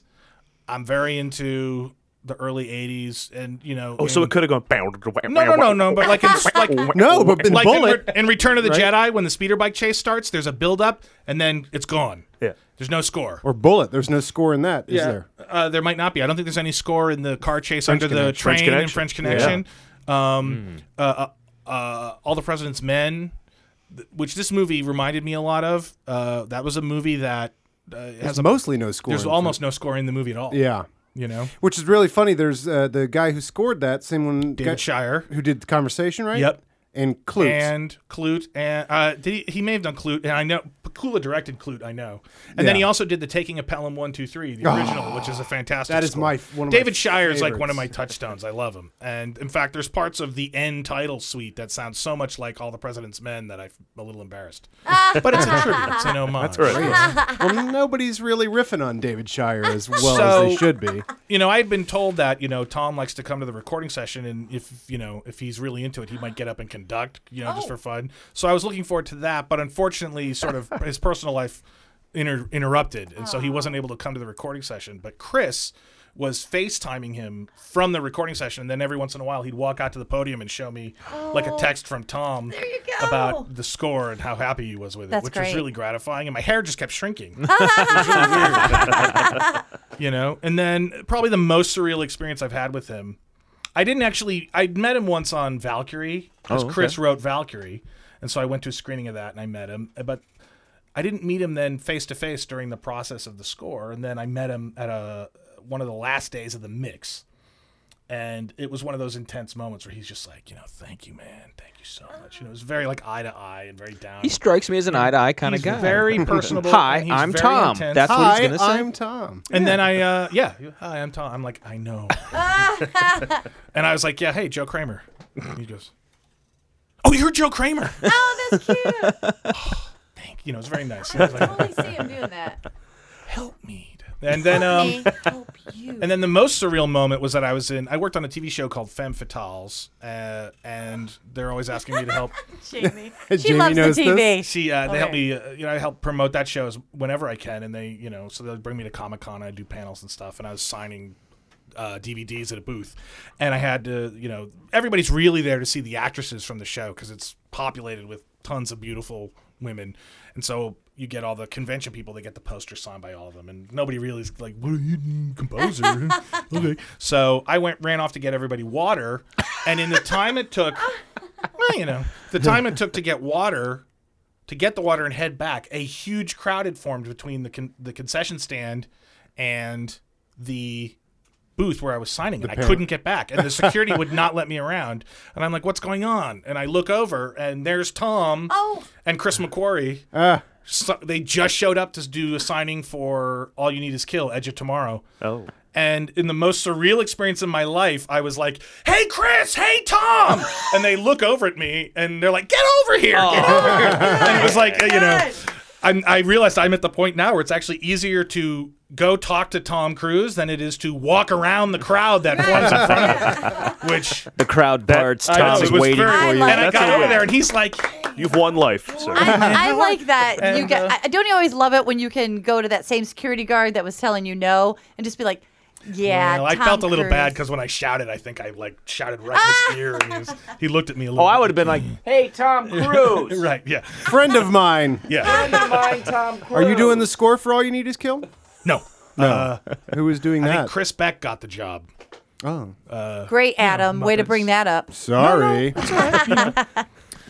you know, fingers By are the- crossed for MI5. There you Yeah, that's the other one I was going to ask. By the way, I did want to play you my ringtone because you're a fan. There you go. That's the taking of Pelham one two three. Uh, Oh, Cool. nice. From That's the, a uh, great score. Twelve tone jazz. I just taught a whole class about that score actually for uh, the uh, music class in Rio Hondo. Oh, yeah? Yeah, because it's great. You can s- totally. s- There was a jazz class, and that that uh, particular thing is based on twelve tone music, which is dum. well, but it's more that stuff that. Oh, yeah. Isn't that attractive? That's great. but I know exactly what you're humming right there. yeah. It's a really like a traffic good 70s jam. I mean, score. he really nailed the sound Hmm. of like New York traffic jam, though. I mean, there's parts where the brass, the ba-na-na, ba-ba, ba-ba, banana. It sounds like hon- honking horns. It's great. And Now- then in the end credits, it breaks down to like a low jazzy groove. By the way, it's the 70s, right? Yeah, it's awesome. I wanted to I wanted to I mentioned this earlier when we first met uh, because on the way here I was kind of looking up things to maybe reference or ask you about or whatever, and I was a fan of Way, Way of the Gun back in the day because I had a personal uh, encounter with Christopher McQuarrie, which was super cool in like I think 1998. I got this little scholarship thing, like screenwriting thing that was in Chicago. It was like a weekend. Oh right. Thing. it was called Cinestory, and you got to you go to all these panels and stuff, and you sign up for whatever panels you wanted to do. And I actually signed up for all of McQuarrie's, and he'd had like a cool behind the scenes thing where he showed all the the uh, raw footage from the s- the scene where they're all the lineup, the lineup, and, And then the, uh, somebody farts, interrogations, and that's yeah. why they're all laughing. Yeah. which you don't realize they're laughing because they give those weird "give me the keys, you fucking cocksucker" all Right. that shit. But part of their laughing is somebody farted, and they all are kind of cracking up on their own stuff. um, and so, so anyway, and you got to pick one screenwriter to pitch something to, and I actually I picked pitched Chris, and I was only supposed to be twenty minutes, but we sat around for like an hour shooting the shit. Did which he was have re- some notes? Huh? I got some notes, Yeah. and then he pitched me a superhero story, which He has he, was notes. never He has able to notes. do. Well, he's also a raconteur. He'll it, it, it gives you, you know, story. To, you know, Yeah, no, I was just kidding. What, what does rock on contour mean? storyteller? You know, when you go on Oh. tour and you rock. I'm, that's what I'm thinking. I'm still with abominable. Yeah. Abominable. Abominable. All right, one more quick question for you. Uh, yeah, my point there was Oh, yes. that Yes. uh, the, the the other thing I thought of uh, on the way here was I uh, used to listen to uh, commentary tracks on their own. I would record them on tape, and I had a job where I could just listen to stuff all night. And one of my favorites was Way of the Gun because it's really informative and really get into a lot of details and stuff. And it just occurred to me on the bus on the way here, I was like, I had one memory of the commentary track from that that there was this other guy doing the commentary track for him, and I remember that that guy kept trying to pimp Christopher McQuarrie into quoting Jaws, and and uh, and, and, and as a movie quoter, Paul, yes. you know, we, we can sniff out our own. And I could tell that there were Jaws quotes being dropped that McQuarrie was not picking up on. I was like, Oh. I wonder who did that commentary track with him. Joe Kramer. was trying to I don't pimp remember it. that about Jaws. I'll have to go back and listen There to is- it. you do you do an absolute Richard Dreyfuss. I cracked up because I'm a movie quoter, and you and it. But again, it's not one of the big lines. It's the line. So this is what happens, right? Right? And so and I hear that and I go, That's not funny. That's not funny. At all. He's, he's quoting Jaws, but McCory's not picking up on. It. Anyway, it was just That's as a funny. as a movie quoter, I totally recognized that in the commentary track, and I was like, I wonder who that was. And sure enough, it was Joe Kramer. Yeah. Well, that trying to was- pimp him with Jaws quotes. Well, also the thing that was fun about that was that because I knew all about the behind the scenes process. I knew about the evolution of the script and then shooting the movie. Yeah. So I sort of acted als- almost as an MC and sort of asked him leading questions. Yeah, yeah, to yeah. Try to get good stories out of him. Yeah, totally. Because I've done a number of commentaries and they're fun, but when you're by yourself, they're really hard. You feel like a moron. Oh, yeah, you need someone to bounce off of. Mm-hmm. Told the oboes to play C flat. I picked the oboes because they're the saddest of all the reeds, and this was a sad scene. Ah, Wait a minute, that's And, compelling. I'm really uh, compelled. The scene took place in France, so I used French horns. I'll ask this question. We don't ask every guest about uh, musical scores, but we Okay. do ask every guest this. And if you would answer, please, what's your favorite movie of all Oh, time? yeah. Star Wars. Straight up. Mm. I have. I don't know if you've have you seen Pugos Pugo Grande. Bu- Is it Pugo Grande? No. This guy uh, bought a, like a 16 milli- 16 millimeter print off eBay, and telecented it onto DVD, and it, it's awesome. It's like a grindhouse version of Star Wars. Oh, yeah? Really? It's mo- it's the mono mix. It's an optical soundtrack. It's all scratched. It's like seeing it at the mall. Uh, That's how you after had wanna been out, see it. had been- after it'd been out for two two years. Yeah, Yeah, and it that's how you still was remember it as a And it's just kid. Yeah, awesome. And you those look are at the it, you're like, days. this movie is 45 or however many years old it is now. You know what I mean? That's my favorite version. You know, the Where- Blu-ray's where- where great. do you but, find you know, that? uh, you know, I Like found it on, Comic-Cons like, and stuff? Well, I found it on like the news groups, like us all Oh, okay. binary. s- All, it's kind of like all binary Star Wars. I use my news. What's it called? Hey, my, uh, it's tough to Usenet- find that uh, I used my original Usenet server version. Man. to download it in several RAR parts, and then I rared it together, and then I made ISO files that I burned in DVD to do you have? Do you live with your mother still? I, no, I live with my wife. doesn't No, I appreciate- met that guy. oh, he, yeah, he, Yeah, he probably you know, does. He doesn't have a mother. Back to Not Star anymore. Wars. It's Anyway. called Pugo Grande. Pugo Grande. But back to Star Wars. Yeah. You know, obviously we are many years past Star Wars, and we've all gotten over it a little bit. It's it's obviously a popular thing, but if you put yourself in the right mindset to sit down and watch that from beginning to end. That film is so GD magical. It's first out one? of control. Yes. It's insane. It's insanely magical. I can't. I mean, like, I can't think of another movie like a western or you know, like French Connection. I can't think of another movie that had a gunfight like that opening gunfight. Yeah. You know, everybody talks about the ship going over your head, which is an amazing shot, but then the, that gunfight and you and robots that are your main characters. And you're just dropped into this and you're just world dropped that's got which is the shit great thing going about on. Raiders too. You Mhm. know, you're just dropped into his the end of his previous adventure. You Mm-hmm. know what I mean? Which is sort of the Lucas h- trademark. You know, Right. Yes. THX the same way. That Just and MacGuffins. plop you in, uh, uh, into a society. Used universe. Used well, wor- the idea that like these are you know the idea behind THX, which did sort of filter into Star Wars, is that this is a movie from another civilization that just washed up on the shore, Mm. and th- the movie has a shorthand that makes sense to the people who made it, but not to the audience, like because they were fascinated with like Kurosawa and Truffaut and you know the other uh, auteurs and how their movies didn't bother to explain to outsiders the cultural Yeah. things they all took for Samurai. granted. You know what I mean? Sort of if you try to play a jar, uh, JR, uh, JarPeg, JRPG, uh, like in America, you know, like an import game on your Vita or your DS or whatever, and it's a Japanese game. Oh, okay. They make no effort to translate the weird idiosyncratic. we think it's weird. You know what I mean? Right. I'm All your sure when base they, are belong to I'm us. sure when the when other cultures look at Stefan on Saturday Night Live, they go, "I what is that? I don't Right. understand this at all." Ah, You know what I yeah. mean? But it's I- I those might things that. they're like cultural touchstones in other cultures that aren't explained to us at all. Uh, so let's play a little game here, uh, Joe. It's something I like to call Name That Tune Movie Scores Edition. We've All right. never played this before. No, this will be fun. This will be a contest between everybody here at the table. Right. Okay. I'm gonna just uh, play. it. I'm not gonna play just a selection of the score. I'm gonna play the whole score until somebody can tell me what the score is. All right. And now, J- based on the conversation I heard you guys were having before Batman. uh, we I know. began, That's I what I'm know. always saying. Superman. This is gonna go quick. I think you guys Take are gonna your fellow nail one, all two, this. three. That'll be my. that'll Um, be so my go ahead. ring You in. take that. You take this. Hold on, let- and can I- can Lee, I that'll do- be for you. So let's see. We have different things to chime in with. We have the. It's, uh, I will do the. we have a bell. We have a. That'll be for you, Karen. The bell is for you, Lee. And you have uh, Joe. You have. I'm easy.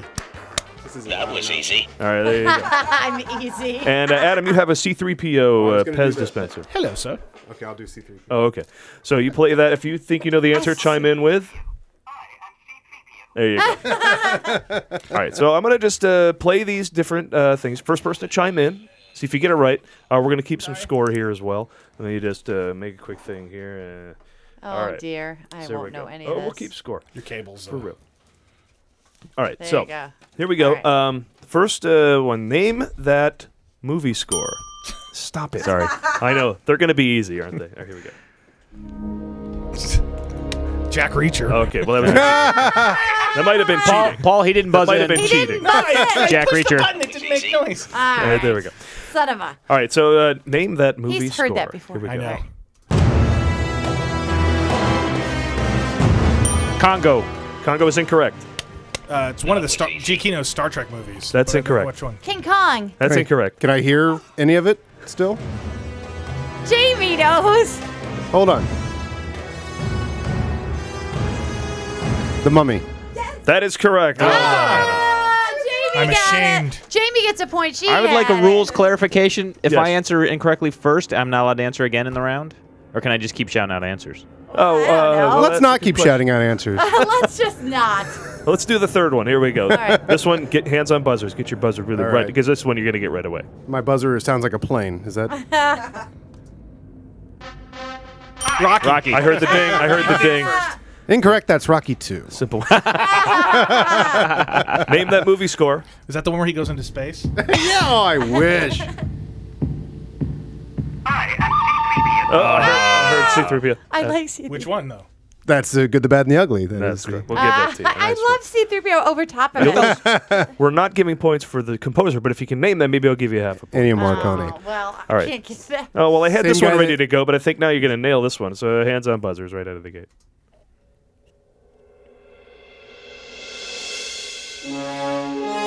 Oh, yeah. Back to the Future. That is correct. I'm Oh, assuming wow. Back to the Future 1. You Alan- can just tell by Alan the Silvestri. symbol. Oh my god. Adam and Joe taking the lead. That was for your eyes only for a second there. You know why I have no Oh, points? Because you No, it's haven't the- played Ghostbusters yet. All if right. you play Ghostbusters, I'd have some points. We'll go to the 80s, all right, for this All next one. right. Name that score. Yes. was- Chariots of Fire, Vangelis. I couldn't even Here! Unbelievable. The Oh. man has sonic hearing. Yeah, turn that up a little bit. You- what's your volume at? Yeah, we there? can't hear that shit. Wow. Hey, it's just like Jack Reed. Oh, it's from the 80s. you and Vangelis. There it is. Chariots of Fire. That is Chariots. I was playing it louder for it. Oh, okay. all right, here we go. Are you Vangelis of his name career? That, name, that, name that score. This one has a bit of a lead in. That's the best. Yeah. It's the best time to hit the buzzer. I know, right? Oh, Take- wait, wait.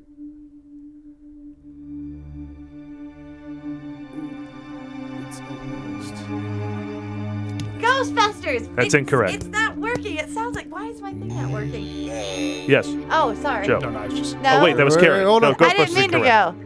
Hold on, hold on. I know this is a tough one. I'm deep trying cut. to- Deep cut. Why deep cut? Even the hard easy ones are hard. It's that one with that guy in it. I, I don't know how you would expect to know this one. Wait. Well, then let's Well- start guessing. Oh, I can't guess again. I- Well, you, you can guess again. if Go you ahead. know you're Say wrong, Ghostbusters guess all you again. want. That's Ghostbusters right. 2. Ghostbusters 3. Ghostbusters, the video game.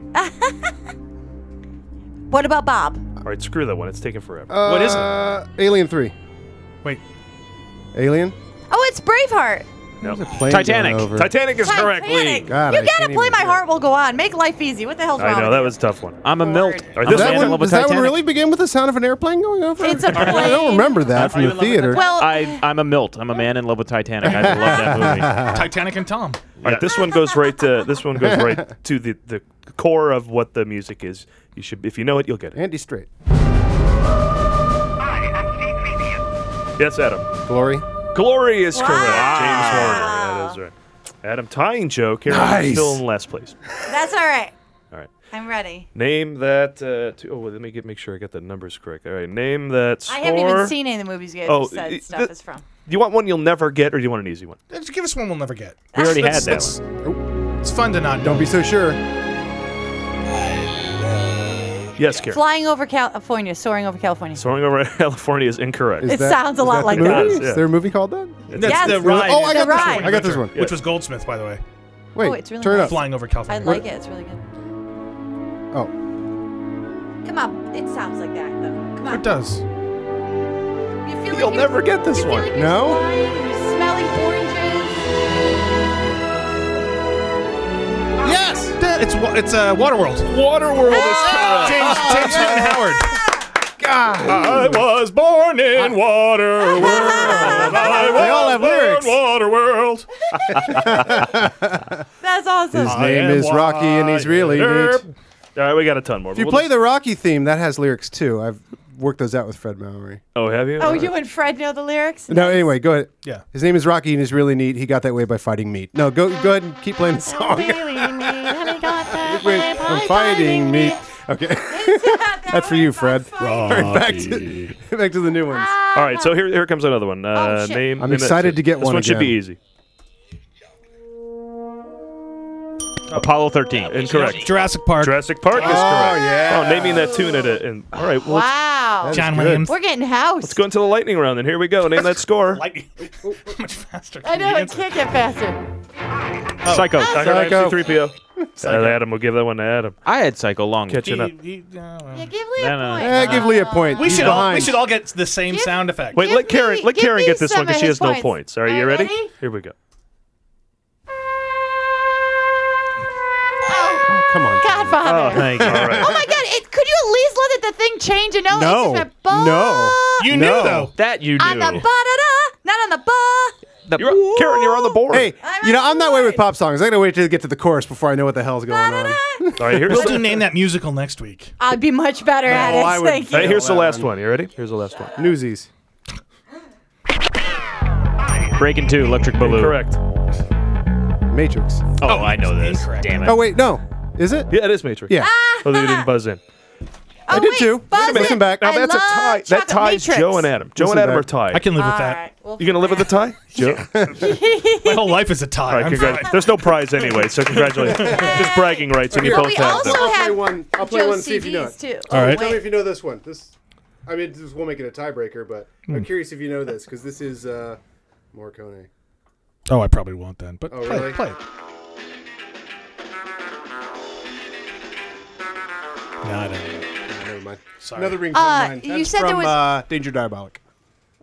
Good you said there was no prize, but there is a Right? prize because Joe came and he brought us his CD that has. Uh, Oh, yeah, there you are said prizes. it was singer-songwriter stuff. Well, that's the singer songwriter thing. Mhm. Uh, by the way, uh, if Yes? any of our viewers are out there want one, I see that their used copies are available on Amazon for one cent. Oh, fantastic! Uh, I will is give out. you a And copy Jack of Reacher. my CD as a gift for winning or tying with Aw, him. I need a How much CD can I to give sell to this people. for on, Uh, uh, eBay? I don't know if No, we're just even up to one Oh, cent weren't you yet. wearing- is so this- was this your wedding dress? Uh, no, that is a quinceanera dress that I bought downtown for twenty bucks. Brilliant. Because I've always wanted to have a quinceanera dress, but I am not of Hispanic origin or uh, of 16, fi- 15. So there I am in a quinceanera dress and uh, with my guitar. That's fantastic. Fantastic. Good Karen, while you're taking the Yes. reins of the show, why don't you Oh. run us out with a little birthdays? All there right. we go.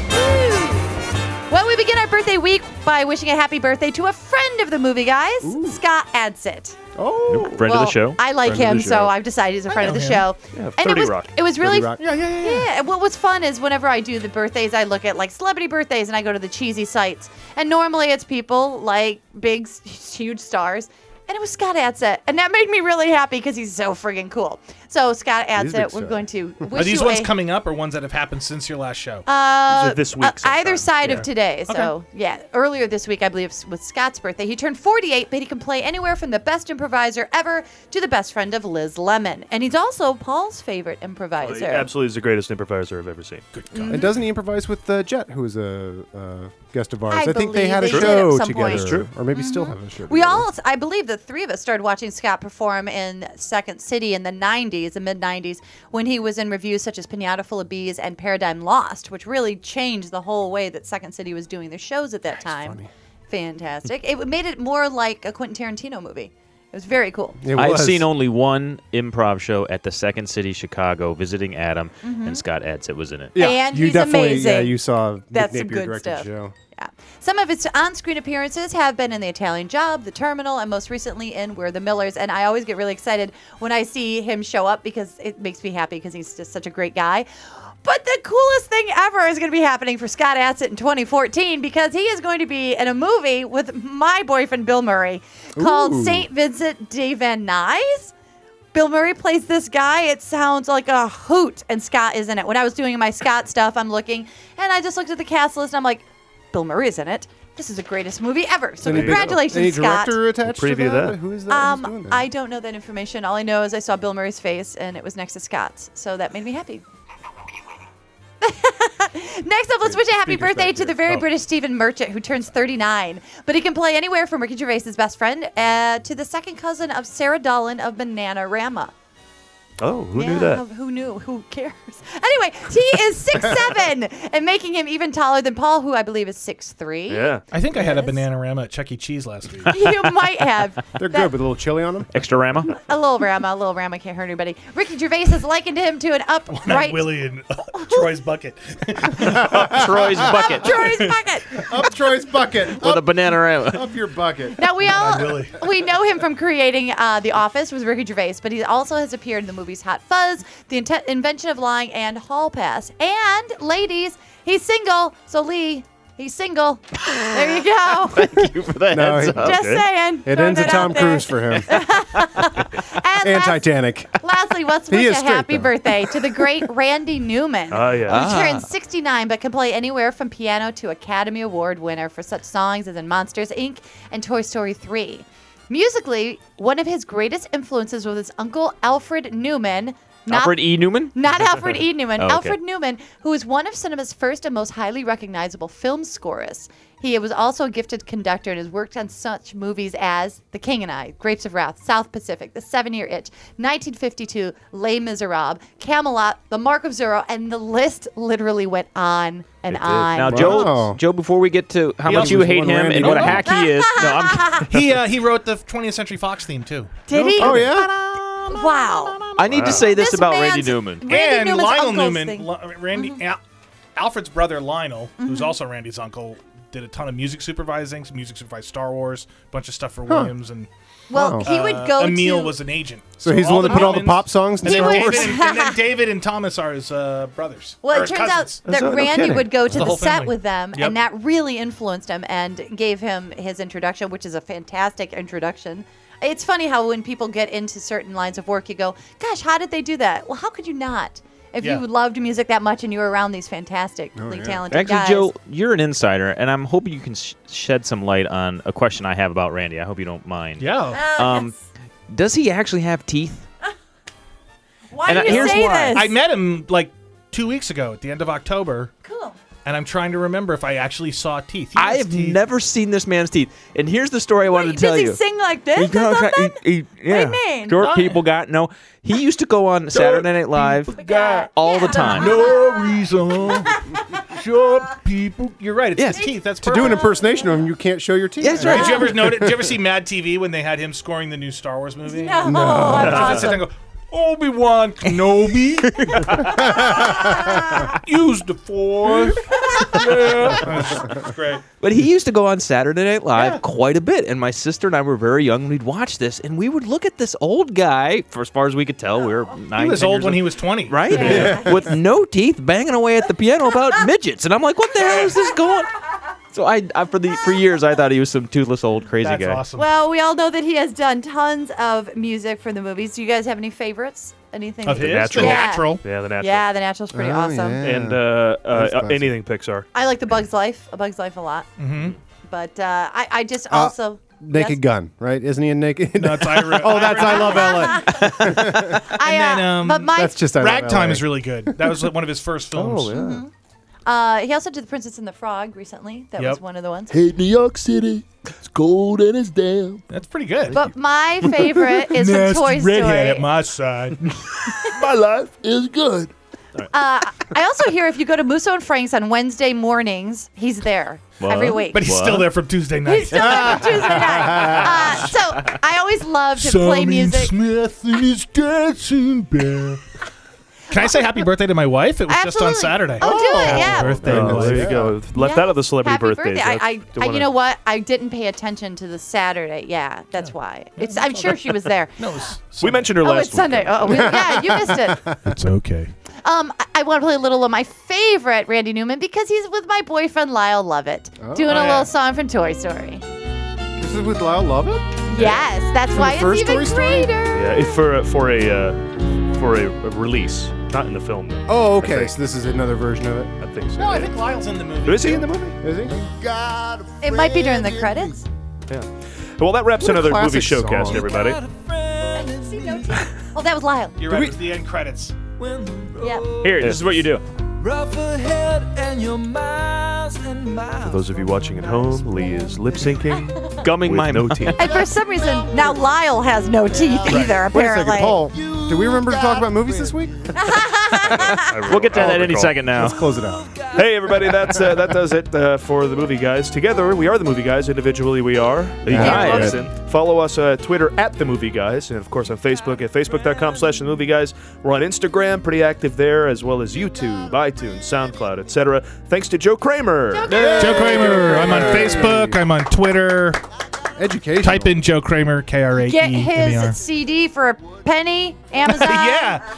Do it. Thanks to It Jamie makes a Clark. uh, great gift, don't it? Jamie Clark Elvington back in studio helping us out. And Steve Scholes for his writing Dr. contributions Who fan. to the show every week. And remember, you can find everything we're up to at themovieguys.net. Thanks for listening. You know that Lyle Lovett makes funny faces too. So between them. I hear he's going to be played by uh, John Turturro in a biopic. I'm kidding. I Oh, I love it. Martin, I care.